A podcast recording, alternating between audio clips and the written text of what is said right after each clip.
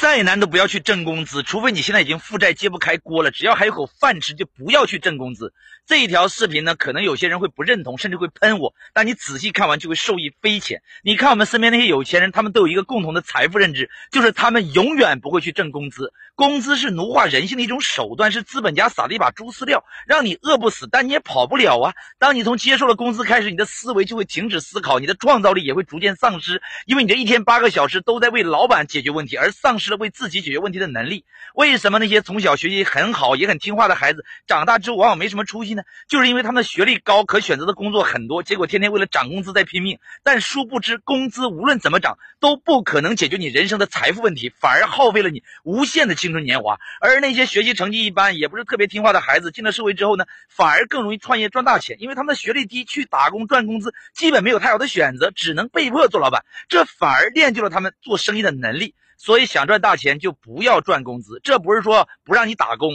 而是说即便要打工，你也要用老板的思维去打工，永远不要想着，哎，老板该给我发多少工资，而是要思考除了工资之外，我能创造多大价值，我能把多少重要客户抓在我的手里，我能让多少人才愿意追随我创业，这才是你打工的核心目的，而不是为了工资在那天天卖命。从你第一天打工开始，你就要把自己想象成你就是一家公司，你未来所有的收入都来自于你经营自己这家个人公司的成败。永远告诉自己，我不是来打工的，我是来卧底学习怎么做老板的。这个时候，你离成功就不远了。对于这事儿，你怎么看呢？欢迎来评论区抬杠，关注我，给你实在干货。拜拜。